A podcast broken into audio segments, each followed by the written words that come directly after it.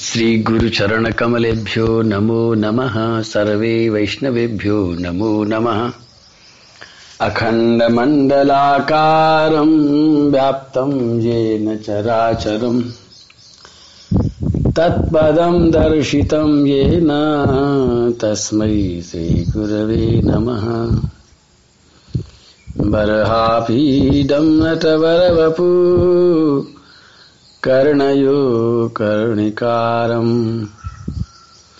बिभ्रतवासः कनककपिशं वैजयन्तीं च मालाम्। रन्ध्रान् वेणोरधरसुधया पूरयन् गोपवृन्दै। वृन्दारण्यं स्वपदरमणम्। प्राविशद कीर्ति कीर्ति। बोलो कन्हैया, लाल की जय। प्रेम से बोलो, राधे कृष्ण राधे कृष्ण कृष्ण कृष्ण, राधे राधे। राधे श्याम राधे श्याम श्याम श्याम, राधे राधे। श्री विदुर जी महाराज, बहुत प्रेम से, शांति से, टकटकी लगा करके पूज्य श्री मैत्री जी महाराज से भगवत कथा सुन रहे हैं। और इस भागवत कथा के बीच और बीच में ये पृथ्वी जी का चरित्र आया, पृथ्वी जी की बात सुनाई, और जब मैंने कहा था एक बार कि परोसने वाला बड़ा चतुर होना चाहिए। बचपन की बात में याद आती है, गुरु महाराज की जयंती हुआ करती थी। बड़े गुरु महाराज की, बाबा गुरु महाराज की। माघ में जयंती आती थी और जयंती में मीनू एक ही रहता था, लड्डू, कचौड़ी, पूड़ी और साग तो परोसगारी कौन करेगा ये एक निश्चय होता था, भाई बहुत सारे संत लोग आए हैं। संत हैं, ब्राह्मण हैं, वैष्णव हैं, ब्रजवासी हैं, बहुत लोग आए हैं। तो भाई जी उस समय पर वो कोठारी होती थी मतलब ऑफिसर, निर्णय करने वाली। तो मैं देखा करता था कि सब्ज़ी को परोसने के लिए वो बहुत चतुर व्यक्ति को नहीं चुनती थी। पूड़ी को परोसने के लिए भी बहुत एक्सपर्ट नहीं। और कचौड़ी के लिए भी बहुत एक्सपर्ट नहीं। लेकिन लड्डू, भाई बहुत ध्यान से चुनते थे, लड्डू कौन परोसेगा? अब सोच सकते हो ऐसा क्यों? परोसना तो परोस नहीं लड्डू, सब्ज़ी, कचौड़ी, पूड़ी, लेकिन नहीं। भाई जी कहते थे, लड्डू हर आदमी नहीं परोसेगा, बल्कि कई बार तो लड्डू परोसने के लिए खुद जाते थे। या एक ही आदमी तय करते थे, यही आदमी लड्डू परोसेगा। और उसको कड़ा निर्देश रहता था कि जब तक पत्तल में लड्डू ऑलरेडी है, तब तक लड्डू न दिया जाए। कहीं वो लड्डू झूठा ना छोड़ दे। लड्डू भाई बहुत महँगा आइटम है। सीधी सी बात है। जितनी सस्ती चीज़ है, अब पानी परोसने के लिए आप पूछोगे, पानी कौन परोसता था? पहले पानी, हम जैसे बच्चे परोसते रहते थे। क्योंकि पानी में तुमने ज़्यादा दे दिया तो कोई चिंता नहीं, फैल गया तो कोई चिंता नहीं। लेकिन लड्डू में अगर ज़्यादा दे दिया तो फिर दूसरे लोगों के लिए कम भी पड़ जाता था कई बार। तो बड़ी समझदारी की बात थी कि लड्डू परोसते समय व्यक्ति एकदम ध्यान से परोसे। जितनी ज़्यादा कीमती चीज़ होगी, उतनी ही सावधानी बरतनी चाहिए। और यहाँ पर मैत्री जी महाराज क्या परोस रहे हैं? मैत्री जी महाराज भागवत परोस रहे हैं। श्री विदुर जी महाराज पत्तल पर बैठ करके, पत्तल पर तो क्या कहना चाहिए? आसन पर बैठ करके। और अपने दो गिलासों से भागवत पी रहे हैं। दो गिलास क्या है उनके? दो कान, दो गिलास हैं। लेकिन जब पीते जा रहे हैं तो चतुराई श्री मैत्री जी महाराज ये करते हैं कि किसी भी चरित्र को, किसी भी बात को थोड़ा सा संक्षेप में कह देते हैं। और ये परीक्षा ले लेते हैं कि अगर इनको इसमें ज़्यादा इंटरेस्ट आ रहा होगा तो विस्तार से पूछ लेंगे, और अगर इंटरेस्ट नहीं आ रहा होगा तो मैं आगे बढ़ जाऊँगा। ये वैसी बात है कि लड्डू परोसने वाला अगर कई तरह के लड्डू अपनी थाली में रखे, अपने परोसने वाली टोकरी में रखे, और पहले उसको छोटा सा लड्डू दे, भैया खा के देखो अच्छा लगा तो एक और ले लेना, नहीं लगेगा तो कोई बात नहीं, उतना ही उतना ही फिर कर जाएगा। बस इसी तरह से बात थी कि पृथु चरित्र उन्होंने यहाँ कह करके एक बार विश्राम दिया, लेकिन ये टेस्टिंग थी विदुर जी महाराज की कि विदुर जी को क्या अच्छा लग रहा है। तो विदुर जी महाराज ने जो अगला श्लोक बोला, उसमें साफ़ साफ़ अपनी प्यास को रख दिया। और उस प्यास में एक शब्द है बड़ा ज़बरदस्त। दो श्लोक बोले उन्होंने, दूसरा श्लोक सुनाता हूँ। कुन्नस्य कीर्तम न शृणुत्य विज्ञो। यदि क्रमोचिष्ट मशेष भूपा लोका सपाला उपजीवंती काम, मद्यापि तस्मी बद कर्म शुद्धम। देखो, पेट भरता है भोजन से। भोजन आदमी करता है ज़्यादा से ज़्यादा ज़ोर मार करके एक घंटा। एक घंटा सुबह, एक घंटे शाम से ज़्यादा नहीं खा सकता। वैसे तो लोगों को देखा, पंद्रह मिनट में पेट भर लेते हैं। पेट की लिमिट है, लेकिन कानों की कोई लिमिट नहीं है। मुँह से खाया जाने वाला भोजन बहुत ज़्यादा आदमी नहीं खा सकता। पेट भरने के बाद में उसको मना करना ही पड़ेगा। लेकिन कानों के अंदर जाने वाला जो सामान है, उसके लिए वो कभी मना नहीं करता। लेकिन हाँ कभी कभी उसका अगर रुचि नहीं है तो मना करता, भैया, नहीं सुननी। आपके पास में कोई व्यक्ति बातचीत कर रहा है, इस तरह की बातचीत कर रहा है जिसमें आपको इंटरेस्ट नहीं आ रहा तो आप कहते भैया, भर, बस भर गया भैया, पेट भर गया, बस, और नहीं। तो श्री विदुर जी महाराज ने दूसरी बात कही उन्होंने कहा उन्होंने कहा कि कोई बेवकूफ़ होगा जो इतना सुंदर चरित्र से पेट भर लेगा तो प्रभु मेरा पेट तो भरा नहीं है। मेरे को आप थोड़ा सा और सुना दीजिए। क्या सुनाइए, बस ये शब्द मुझे बड़ा सुंदर लग रहा है। मध्यापि तस्मी बद कर्म शुद्धम। बद मतलब कृपा करके सुना दीजिए। कर्म शुद्धम श्री पृथ्वी महाराज के शुद्ध कर्म को सुना दीजिए। जैसे आजकल खाने पीने के मामले में हम बहुत सावधान होते जा रहे हैं। शायद दुनिया में इतने सावधान कभी नहीं रहे होंगे। पानी भी शुद्ध आरो का पीते हैं मतलब बिल्कुल शुद्ध, जिसमें जरा सा भी कहीं कोई खारापन ना हो, जिसमें कोई इन्फेक्शन नहीं हो। भोजन भी करना चाहते हैं। एक बार तो मुझे याद आती है बात कि एक बार सीतापुर में मैं था, गया था प्रवचन करने के लिए तो वहाँ के एक बहुत बड़े पैसे वाले व्यक्ति थे। और बरसात के दिनों में गया था मैं तो बरसात के दिनों में उनका एक नियम था तीन महीने तक का साथ वो क्या करते थे कि जब इन्फेक्शन चारों तरफ़ फैल जाता है ना बरसात के दिनों में प्राणी में इन्फेक्शन फैल जाता है प्राय करके कीड़े हो जाते हैं। तो वो बहुत बड़ा उन्होंने मटका रख रखा था, मटका क्या था? पूरा का पूरा हौद जैसा था, तांबे का या पता नहीं किस चीज़ का था। तो वो मंगा करके हरिद्वार से गंगा जल भर के रखते थे। गंगा जल पीते थे। क्योंकि जल शुद्ध रहता है। और काम और करते थे कि जब गंगा जल नहीं पीते थे, कम पड़ जाता था तो कोल्ड ड्रिंक पीते थे। उस जमाने की बात है, जब ये पानी शुद्ध बिकना शुरू नहीं हुआ था। ये बात मैं बता रहा हूँ सन पिचासी की बात। आपको भी ध्यान होगा कि सन पिचासी, छियासी में ये मिनरल वाटर बिकने शुरू नहीं हुए थे। लेकिन कोल्ड ड्रिंक बिकता था कोका कोला थम्सअप ये सब बिकते थे तो वो पीते थे। तो मैंने उनसे पूछा, मैंने कहा, सेठ जी, आप इतनी कमाल की धार्मिक व्यक्ति हो। ये तो गंगाजल पीते हो, बहुत अच्छी बात है। ये कोल्ड ड्रिंक क्यों कम पीते हो? बोले, ये शुद्ध है। उनकी दृष्टि में उसमें कोई इन्फेक्शन नहीं है बिल्कुल पैक्ड मामला है। आज भी खाते समय जब आदमी पैकिंग का सामान लेता है, मैं तो अक्सर जब स्टेशन पर कभी किसी की सेवा करने लगता हूँ कि भाई किसी को कुछ खिला दें तो अगर आपने अपने घर में से, अपने बैग में से निकला, निकाल कर पूड़ी खिलानी चाहिए किसी को तो वो आदमी सोचेगा इसमें कुछ मिलावट तो नहीं कर रखी। खाऊं कि नहीं खाऊं, कहीं जहर दे करके मेरा सामान न छीन ले। लेकिन उसी आदमी को अगर आप पैकिंग वाली टॉफी दे दोगे तो ले लेगा। पैकिंग वाला बिस्कुट दे दोगे तो ले लेगा। पैकिंग वाली हल्दीराम की नमकीन तो ले लेगा, लेकिन तुम्हारी खुली हुई नमकीन, घर की नमकीन नहीं लेगा। बिल्कुल सही बात है।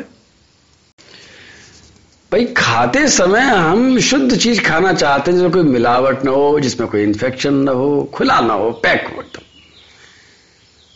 लेकिन अब ये बात चली है कि हम भोजन खुला हुआ ना करें पर मैं आपके चरणों में हाथ जोड़ते की बात कहूँगा पता नहीं आपको मेरी बात अच्छी लगेगी, नहीं लगेगी, लेकिन मैं कहना चाहूँगा कि भोजन चाहे तुम खुला हुआ खा लो, भोजन चाहे तुम किसी इन्फेक्शन का खा लो, मैं कहता हूँ कि तुम्हें उससे कुछ फ़र्क पड़ने वाला नहीं है।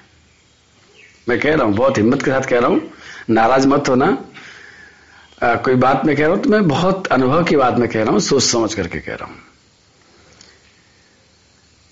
किसी भी भोजन को तुम खा लो तुम्हें कोई इन्फेक्शन नहीं होगा। बस शर्त यह कि भूख में खाना बिना भूख मत खाना। और बांट के खाना बिना बांटे मत खाना। और वही खाना जो तुम्हारे शरीर में हितकारी हो और उतना ही खाना जितना शरीर मांग रहा हो। ऋतभुक हितभुक और मितभुक ये मेरी बात नहीं, ये धनवंतरी जी की बात है। इसलिए मैंने बड़े गर्ज करके कह दी बात को। अगर तीन, उन्होंने ये नहीं कहा कि शुद्ध, ये तीन चीज़ कर लेना, क्योंकि जो वस्तु की शुद्धता है, वास्तव में वो किसी कंपनी के मोहर लगाने से नहीं होती है।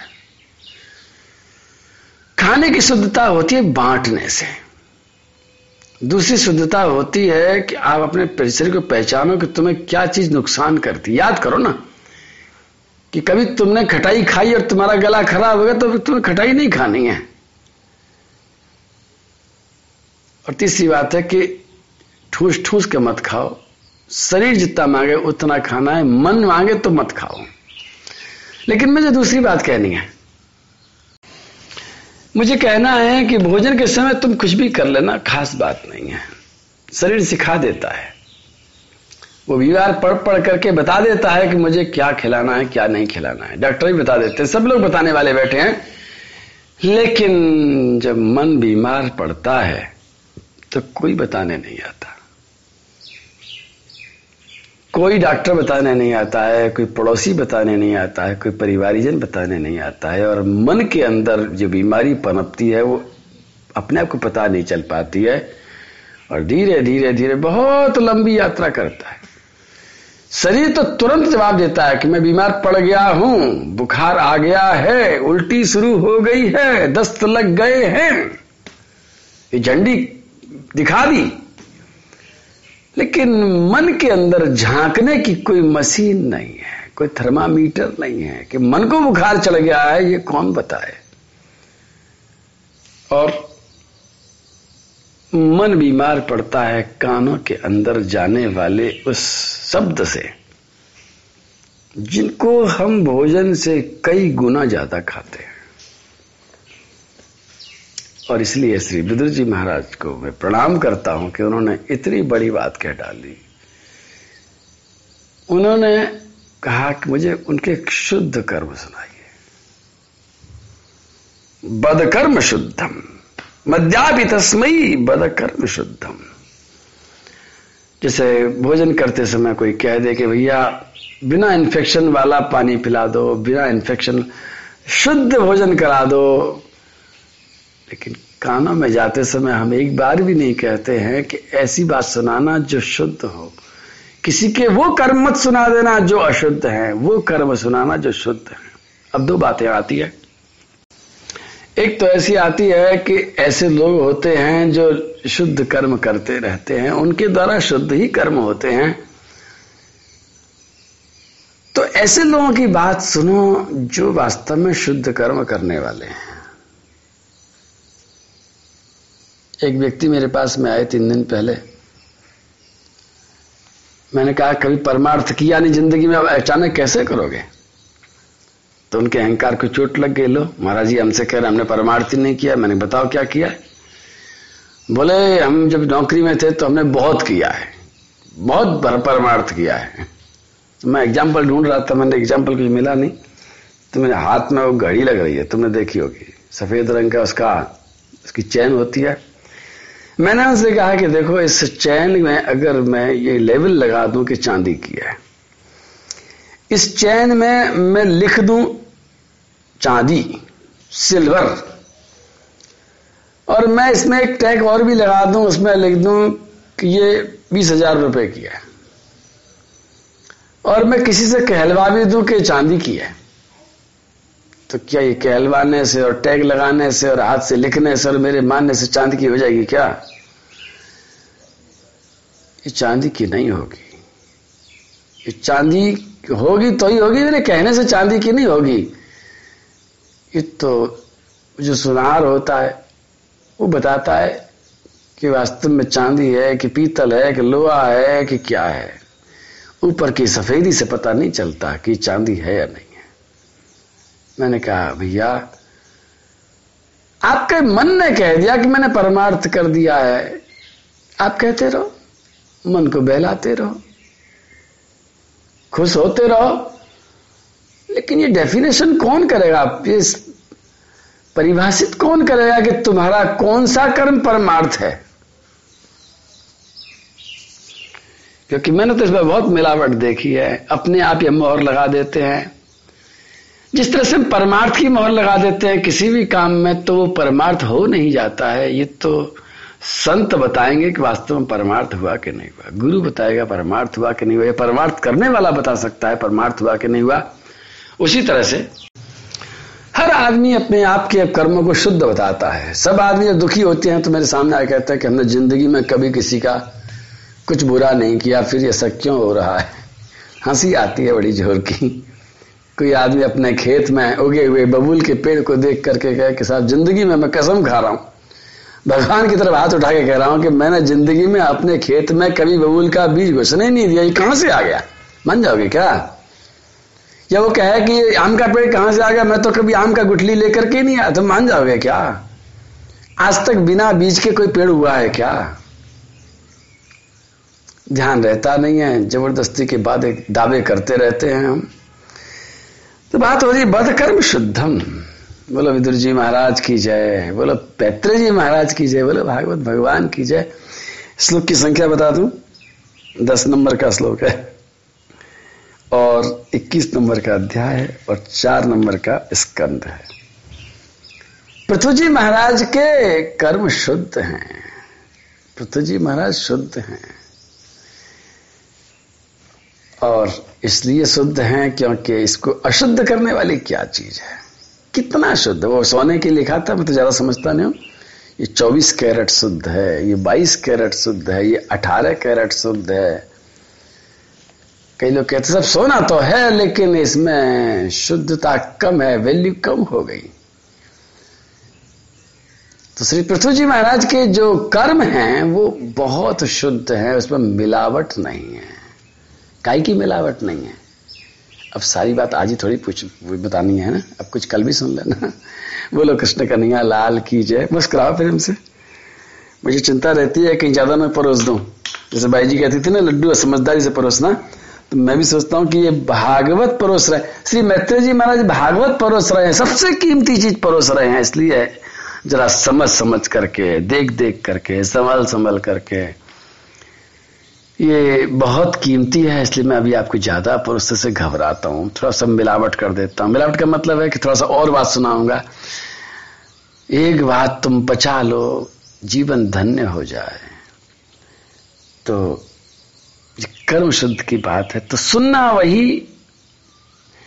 मेरी विनती एक बार फिर से है इस बात की, कि खाते समय तुम ब्रांड देखो या ना देखो कि कौन सी कंपनी का नमकीन और कौन, कौन सी कंपनी की मिठाई खा रहे हो? मत देखना कुछ खास बात नहीं हो तो जीप बता देती है। स्वाद लगे तो खा लेना। शरीर माने तो खा लेना। एक दिन के अंदर शरीर बता देगा कि उसने तुमको फ़ायदा पहुँचाया कि नहीं पहुँचाया है लेकिन कानों में जाने वाले शब्द तुम्हें इतनी जल्दी मालूम नहीं पड़ेंगे कि उन्होंने तुम्हारे मन को बीमार किया है या स्वस्थ किया है। किसी के भी अगर शुद्ध कर्म को आप सुनेंगे तो मन स्वस्थ होगा। और यदि किसी के अशुद्ध कर्मों को आप सुनेंगे तो मन बीमार पड़ेगा। मैं आप प्रसुजी की बात नहीं कहता, मैं सबकी बात कर रहा हूँ भैया किसी के भी नहीं। चलो, बहुत देर हो जाएगी तो फिर मुझे बुरा लगेगा आप प्रेम से बोलो, राधे कृष्ण राधे कृष्ण कृष्ण कृष्ण, राधे राधे। राधे श्याम राधे श्याम श्याम श्याम राधे राधे।